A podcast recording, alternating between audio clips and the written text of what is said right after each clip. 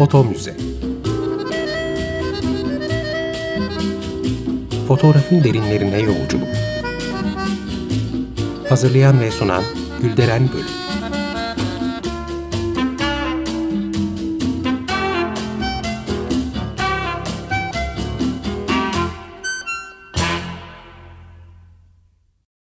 Merhaba Açık Radyo dinleyicileri. Bir Foto Müze programında daha birlikteyiz. Bizi Foto Müze Türkiye adlı sosyal medya hesapları üzerinden takip edebilirsiniz. Yine bolca görsel paylaşacağım. E, bu arada program destekçimiz Zübeyde Bircan'a da teşekkür ediyorum. E, bugün size fotoğraf tarihimizin en naif üretimlerini, alaminüt fotoğrafları konuşacağım, anlatacağım. E, orta yaşa erişmiş olan dinleyicilerimiz yakın tarihimize kadar meydanlarda, resmi dairelerin önünde, ada ve mesire yerlerinde bu fotoğrafçıları mutlaka görmüştür, hatırlayacaklardır. Etraflarındaki meraklı insanların portresini çekip anında tab eden ve bir sihirbazın el çabukluğuyla sahibine teslim eden bu fotoğrafçıların diğer ismi de şipşakçılardı. Zaten alamüt, alamünüt kelimesi de Fransızca'da çabuk, anında gibi anlamlara geliyor. Bazen de sadece dakikalıkçılar veya seyyar fotoğrafçılar olarak isimlendirildiler.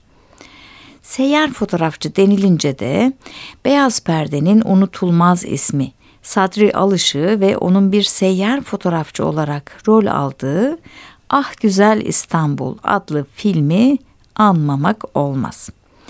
Sinema tarihimizde önemli bir yere sahip. 1966 yapımı e, bu filmin yönetmenliğini Atıf Yılmaz üstlenmişti. Sinema severler bilecek e, geçtiğimiz yıllarda bu filmle ilgili çok güzel bir gelişme oldu. E, Mimar Sinan Üniversitesi Sinema Televizyon Merkezi tarafından filmin dijital restorasyonu yapıldı ve geçtiğimiz yılda halka gösterimi yapıldı. Böylece sinema tarihinde özel bir yere sahip bu filmde kurtarılmış oldu. Ben buradan emeği geçen herkese çok teşekkür etmek istiyorum. E, filmdeki seyyar fotoğrafçı Haşmet İbriktaroğlu karakterine biraz değinmek istiyorum. E, İbriktaroğlu soyu saraya uzanan bir İstanbul beyefendisi. Yani varlıklı bir aileden. Ancak kovarda bir kişi olan babası paralarının büyük kısmını bu yolda ve ticarette kaybetmiş. Geriye kalan küçük kısmını da Haşmet İbriktaroğlu batırmış ve yoksul kalınca amcasının sefirliğinde Fransa'dan aldığı aile yadigarı alaminüt makineyle fotoğrafçılığa başlamış. Film başladığında tahta bir üç ayak üzerinde duran sandıklı bir fotoğraf makinesi görülüyor. Ardından Haşmet üzerinde İstanbul hatırası yazan siyah resimli bir fon perdesi asıyor. Sonra fotoğraf çektirmeye gelen kişiyi perdenin önüne e, e, sandalyeye oturtuyor. Ardından sandığın önüne yerleştirilmiş körüklü fotoğraf makinesinin kapağını, daha doğrusu objektifin kapağını açıyor ve fotoğraf kağıdı pozlanmaya başlıyor. Peki ne, ne kadar kapak açık kalacak? Yani negatif ne kadar süreyle ışık alacak? Bunun cevabı alamüt fotoğrafçılar için hassas bir ölçüm değil. Bir mani ya da tekerleme uzunluğundaydı. Haşmet de kapağı dikkat diyerek açıyor ve hızlıca şu dizeleri okuyor. Al askerin resmini kutuya, sonra çıkarıp atalım suya. Karanlıktan çıkıp fotoğraf haline gelsinler. İnşallah ötekilere benzemesinler deyip hop kapağın, e, objektifin kapağını kapatıyor. Ardından sandığın üzerinde bulunan ve içini gösteren bir bakaçtan bakıyor. Sandığın arkasından sarkan siyah perdeden elini içeri sokarak az önce pozlamış olduğu kağıdı banyo etmeye başlıyor. E, çünkü o e, ahşap sandık aynı zamanda alaminüt fotoğrafçıların karanlık odasıdır. Aslında e, doğru bir fotoğraf elde edebilmek için tüm bu işlemleri hassas ölçüm aletleriyle yapmak gerekiyor. Yani hem fotoğraf çekerken pozlama süresi hem de banyo yaparken banyo içinde kalma süresi aletler kullanılarak yapılmalıdır. Fakat konumuz şipşakçılar için bunun fazlaca bir önemi yoktu. Büyük çoğunluk bu işlemleri tahmini olarak yapıyordu. Tabii tahminlerine yardımcı olacak bir takım çözümler üretenler de vardı. Haşmet İbriktaroğlu gibi mani okuyanlar çoktu. Yanı sıra 1-2 milim genişliğinde çember şeklinde kesilen siyah bir kağıdı güneşli havalarda objektifin önüne koyanlar da vardı. Fotoğrafla ilgilenenler bilecek e, objektifin içinde yer alan gözün irisine benzeyen diyafram güneşli havalarda kısılabilen böylece filme fazla ışık düşmesini engelleyen bir düzenektir. İşte bizim son derece yaratıcı olan şipşakçılarımız bozulan diyaframları için böylesine pratik bir çözüm üretebiliyorlardı. Ya da e, objektif kapağını açtıktan sonra elini omuzuna götürüp sonra tekrar kapağı kapatmak. Eğer hava biraz kapalıysa bu kez omuza değil başına götürüp sonra kapatmak. Yani kat edilen mesafeyi uzatarak negatifi biraz daha uzun pozlamak. İnanılmaz. Hepsi e, alaminitçilerin kendilerince bulduğu çözümler ve oldukça da dahi yani. Geçenlerde internette dolaşırken e, gazeteci Mehmet Ali Diyarbakırlıoğlu'nun şiprakçılar üzerine e, kaleme aldığı yazısını gördüm. Çocukluk dönemlerinden hatırladığı bazı alaminitçilerin kedi beslediğini yazmış. Neden? Çünkü o fotoğrafçılar çekim yapmadan önce kedilerin gözlerine bakarak ışığı ölçüyorlarmış. Eğer göz bebekleri ince bir çizgi haline gelmişse az pozlama yapıyorlarmış. Biraz yuvarlaklaşmaya başlamışsa yuvarlağın çapı oranında daha fazla pozluyorlarmış. Ama kış aylarında durum farklı. Havalar erken kararıyor. Bu kez e, daha çok ışığa, ekstra ışığa ihtiyaç duyuyorlar. Ama ona da çözümleri var. Gazeteleri yakarak portreleri aydınlatıyorlar. Yani tam zihni sinir çözümler. Gayet de iş görüyor ama. E, seyyar fotoğrafçılar naif bir şekilde de olsa stüdyoların yaptığı hemen her şeyi yapabiliyorlardı. Tabii kıyaslayacak olursak ne sanatsal açıdan ne de teknik açıdan stüdyodaki işlerle boy ölçüşemez. Ama yine de fotoğraf tarihinde incelenmesi gereken son derece renkli ve önemli bir alan. E, çünkü alamut fotoğraflar halkın en alt kesimine inmeyi başaran, kayıt altına alan önemli sosyal belgelerdir. E, biraz da alamut makineleri konuşursak ahşap sandık, ahşap kutu da diyebiliriz. ıhlamur ağacından geçme olarak yapılıyordu. İçi de tıpkı karanlık oda gibi düzenleniyordu. En temel olarak da iki metal küvet vardı ki geliştirme ve tespit banyosu için kullanılıyordu. Sandığın bir yanında kırmızı bir cam vardı. Ee, bu güneş ışının içeriye kırmızı renk, renkte düşmesini sağlıyordu. Hatırlayacağınız gibi e, fotoğrafik malzemelerin çoğu kırmızı ışıktan etkilenmez. Ahşap kutunun arkasından sarkan ve kolçak denilen siyah bez ise e, önemliydi. Fotoğrafçı buzlu camdaki görüntüyü rahatça görüp netleyebilmek için bu bezin altına giriyordu. Ayrıca kağıtları banyo yapmak üzere e, e kolumuzu kutuya sokarken içeriye ışık sızmasını da önlüyordu. Banyo işlemi bitince ahşap kutunun sağ tarafındaki çekmece çekiliyordu. Böylece negatif küvetle birlikte dışarı çıkmış oluyordu. Oldukça pratik bir e, düzenek. Sonra bu çıkan e, negatif bir kovanın içinde suyla durulanıp e, kurutuluyor. Elde edilen halk arasında Arap denilen kağıt negatifti. Ne yapılıyordu bu Arap? E, kutuya ya da sandığa bağlı olan ve öne doğru uzayabilen antigraf denilen ahşap bir kola yerleştirilip tekrar fotoğrafı çekiliyordu ve aynı banyo işlemlerinden geçiriliyordu. Elde edilen bu pozitif görüntü artık e, son olarak gene kovanın içine olabildiğince durulanıp ardından olabildiğince kurutulup teslim ediliyordu. Ama hemen belirtmek lazım ki tıpkı pozlandırmada olduğu gibi bu işlemlerde de titizlik gösterilmediği için zamanla fotoğrafların çokça sarardığını, görüntü kayıplarına uğradığını söyleyebiliriz. Mamafi o zamanlarda da fotoğraf e, çektirenlerin de buna pek aldırdığı yoktu. Çünkü ucuz ve hızlı olan bu fotoğraflardan beklenen de genellikle o günü hatırlatan bir andaç olmalarıydı. Ya da resmi dairelere verilecekse o günü kurtarmasıydı. E, değerli dinleyiciler konumuza devam edeceğiz. Ama şimdi küçük bir müzik arası vermek istiyorum. E, bu kez filmden bir parça seçtim. Dede Efendi'den Ey büyütü nev eda olmuşum müptela. Zeki Müren'den dinliyoruz.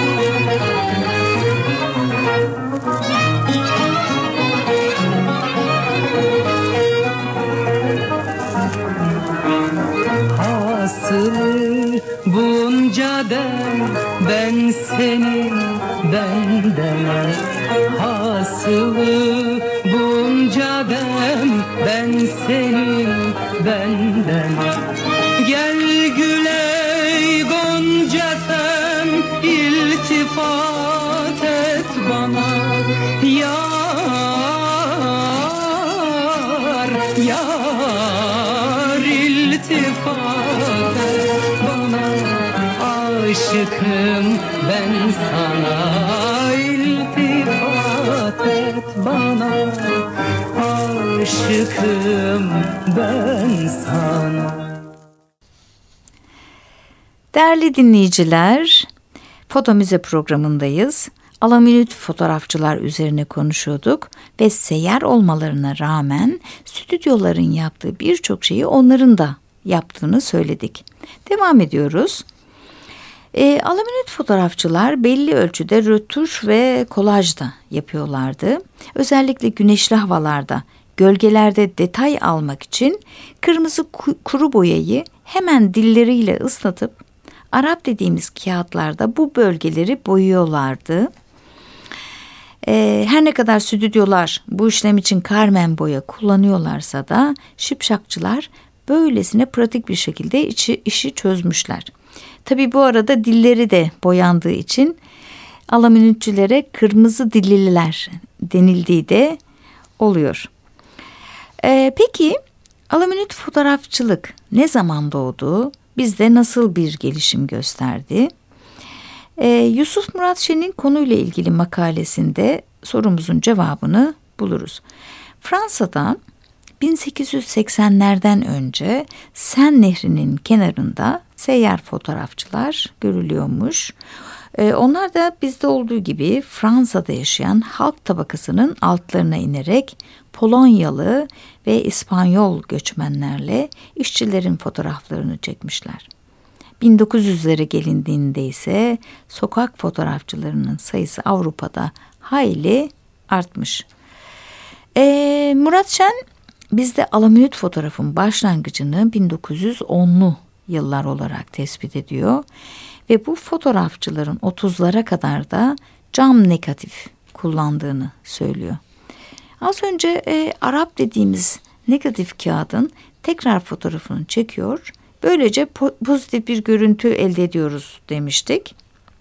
Hatırlayacaksınız ama e, öncesinde yani cam kullanılan dönemlerde bu cam negatifler şasiye konarak kontak baskı yöntemiyle tab ediliyordu. Cam olduğu için başka da bir yolu yoktu açıkçası. E, nasıl yapılıyordu peki? Cam negatifle fotoğraf kağıdı, baskı yapacağımız fotoğraf kağıdı üst üste getirilip bir şasinin içine yerleştiriliyordu. Ardından da güneşe çıkarılıyordu. Ne kadar süreyle? E tabii ki alüminyum fotoğrafçılar bu işlemi de tahmini bir şekilde yapıyorlardı. Güneşli havada biraz daha az, kapalı havalarda da biraz daha uzun tutarak bu işi hallediyorlardı.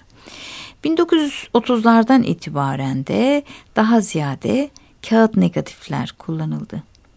E, kağıtların ebatları hiç değişmez. Hepsi kartpostal boyutunda. Yani 9 ila 13 santim e, ebatlarında.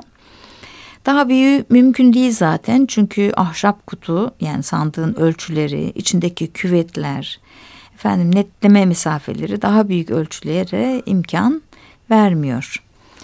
E, hatırlayacaksınız ya da en azından eski fotoğraflarda dikkatinizi çekmiştir.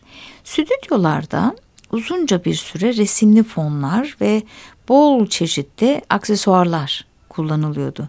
İşte alüminyutçular de sokak fotoğrafçıları olmalarına rağmen bazı pratik aksesuarlar kullandılar. E, fon perdesinin önünde masa, sandalye, sehpa ve üzerindeki çiçeğe sıkça rastlıyoruz. Yanı sıra e, tıpkı stüdyolardaki gibi çocuklar için e, üzerlerine binecekleri büyüklükte at, keçi gibi aksesuarlar göze çarpıyor. Hatta Eminönü Meydanı'nın mesken tutmuş fotoseli herkes hatırlayacaktır. Meydana kocaman bir at e, koymuştu yakın zamanlara kadar ve bu sayede de ciddi bir talep ettiği günümüze kadar gelen bolca örnekten de anlaşılıyor. E, ki bu at Osmanlı döneminin önemli stüdyolarından Febüs'e aitti. Sonradan fotosele geçti. E, alüminyum fotoğrafçılar kimi zaman fon perdesine ihtiyaç duymasalar da çok büyük çoğunluk kullandılar. Bunları kabaca e, resimli fonlar, düz fonlar, nakışlı fonlar, halı kilim fonlar gibi gruplayabiliriz. Gene filme dönelim. Kahramanımız Haşmet İbriktaroğlu da resimli bir fon kullanıyor. Üzerinde de İstanbul hatırası yazıyor. Ayrıca tek minareli bir cami, kız kulesi, kayık içinde bir adam, saksıdan yazıya doğru uzayan bir çiçek, uç, uçan bir kuş ve üst köşelerde de ay yıldız simgeleri görülüyor. Gerçekten de alüminyumcuların kullandığı resimli fonlarda dış mekan betimlemelerine sıkça rastlanır. Ee, tabii hangi şehrin fotoğrafçısıysa o şehrin simgeleri de e, görülür. Ki e, Kız Kulesi İstanbul'un simgesi olarak sıkça karşımıza çıkıyor.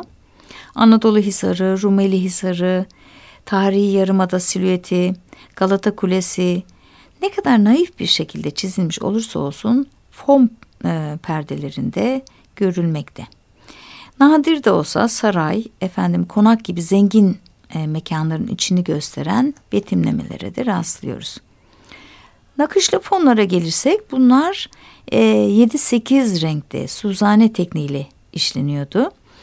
Göz alıcı ve rengarenk işlemeli bu fonların son derece dikkat çekici olduğunu ve insanları da oldukça cezbettiklerini belirteyim. E, nakışlı fonlarda da en üstte hatıra yazısı oluyordu. E, genellikle bulunulan şehrin ya da semtin ismiyle birlikte tabii. Mesela İstanbul hatırası gibi. Askerlerin çok olduğu yerlerde de e, askerlik hatırası daha ziyade tercih ediliyordu. Hemen belirteyim ki askerler alaminüt fotoğrafçılar için önemli bir gelir kaynağıydı. Bunun dışında gençlik hatırası veya sadece hatıra gibi yazılar da karşımıza çokça çıkıyor. E, bu yazılarda bazı harflerin özellikle R harfinin ters yazılması olayına gelirsek bu bilinçli mi yapılmıştır yoksa tesadüfen mi olmuştur e, bilemiyoruz. Ancak bana sorarsanız ilkinin bilinçli yapılmadığı yönünde. Fakat dikkat çektiği, ilgi gördüğü, insanları gülümsettiği için sonrasında bilinçli yapıldığını düşünüyorum. E, fon perdelerinde hatıra yazılarının dışında fotoğrafçının ismine de sıkça rastlanıyor. Bazılarında ilave olarak tarihlerde var. Yazının dışında fonun iki yanında, çoğunluk iki yanında saksı içinden çıkan hayat ağacını andırır çiçekli bir bitki fonun yukarısına yazıya doğru uzar. E, hep böyle çiziliyor e, yapılıyor, işleniyor daha doğrusu. Aynı zamanda bu fon perdelerinde kuş figürü de sıkça karşımıza çıkıyor. Büyük çoğunluk kuşun ağzında da bir mektup e, oluyor. Tabii halk kültüründe gerek rüya rüya yorumlarında olsun, e, gerekse fallarda olsun kuş ağzından temiz bir haber herkesin içine bir ferahlık salar. Söze başladığımızda da belirttiğim gibi alüminyum fotoğrafçıların kendisi olsun, ona poz verenler olsun, nakışlı fonları işleyenler olsun istisnalar tabii ki var ama büyük çoğunluğu halk tabakasına ait kişiler, mensup kişilerdi. Dolayısıyla e, alüminyum fotoğrafların halk kültürüne dair pek çok şeyi kayda geçirdiğini tekrar söylemiş olayım. Evet fon perdesi olarak halı kilim de e, kullanılmıştı ama bunları incelediğimizde arka planı kapa, e, kaplamaktan uzak olduğunu e, duvarda anlamsız bir süs gibi durduklarını da söyleyeyim. E, zamanımız doluyor. Kısaca şöyle toparlamak istiyorum. Aslında alüminyum fotoğrafçılar birlikte de çalışıyorlardı ve birbirlerini oldukça destekliyorlardı. Buralara çok fazla giremiyoruz ama e, sözü şuradan e, toparlamış olayım. E, genel olarak alamülkçüler tatil günlerinde nüfusun daha yoğun görüldüğü yerlerde yani adalarda, sayfiye yerlerinde, askerlerin izni kullandığı bölgelerde İş günlerinde ise okul ve devlet daireleri ve noterlerin önünde sıkça yer aldılar. E, bir dönemin bu naif fotoğrafçıları teker teker silinip gittiler. Geriye bıraktıkları hazinenin değerini bilemeden. Evet değerli dinleyiciler yine sona geldik. Kendinize iyi bakın. Hoşçakalın. Foto Müze Fotoğrafın derinlerine yolculuk Hazırlayan ve sunan Gülderen Bölüm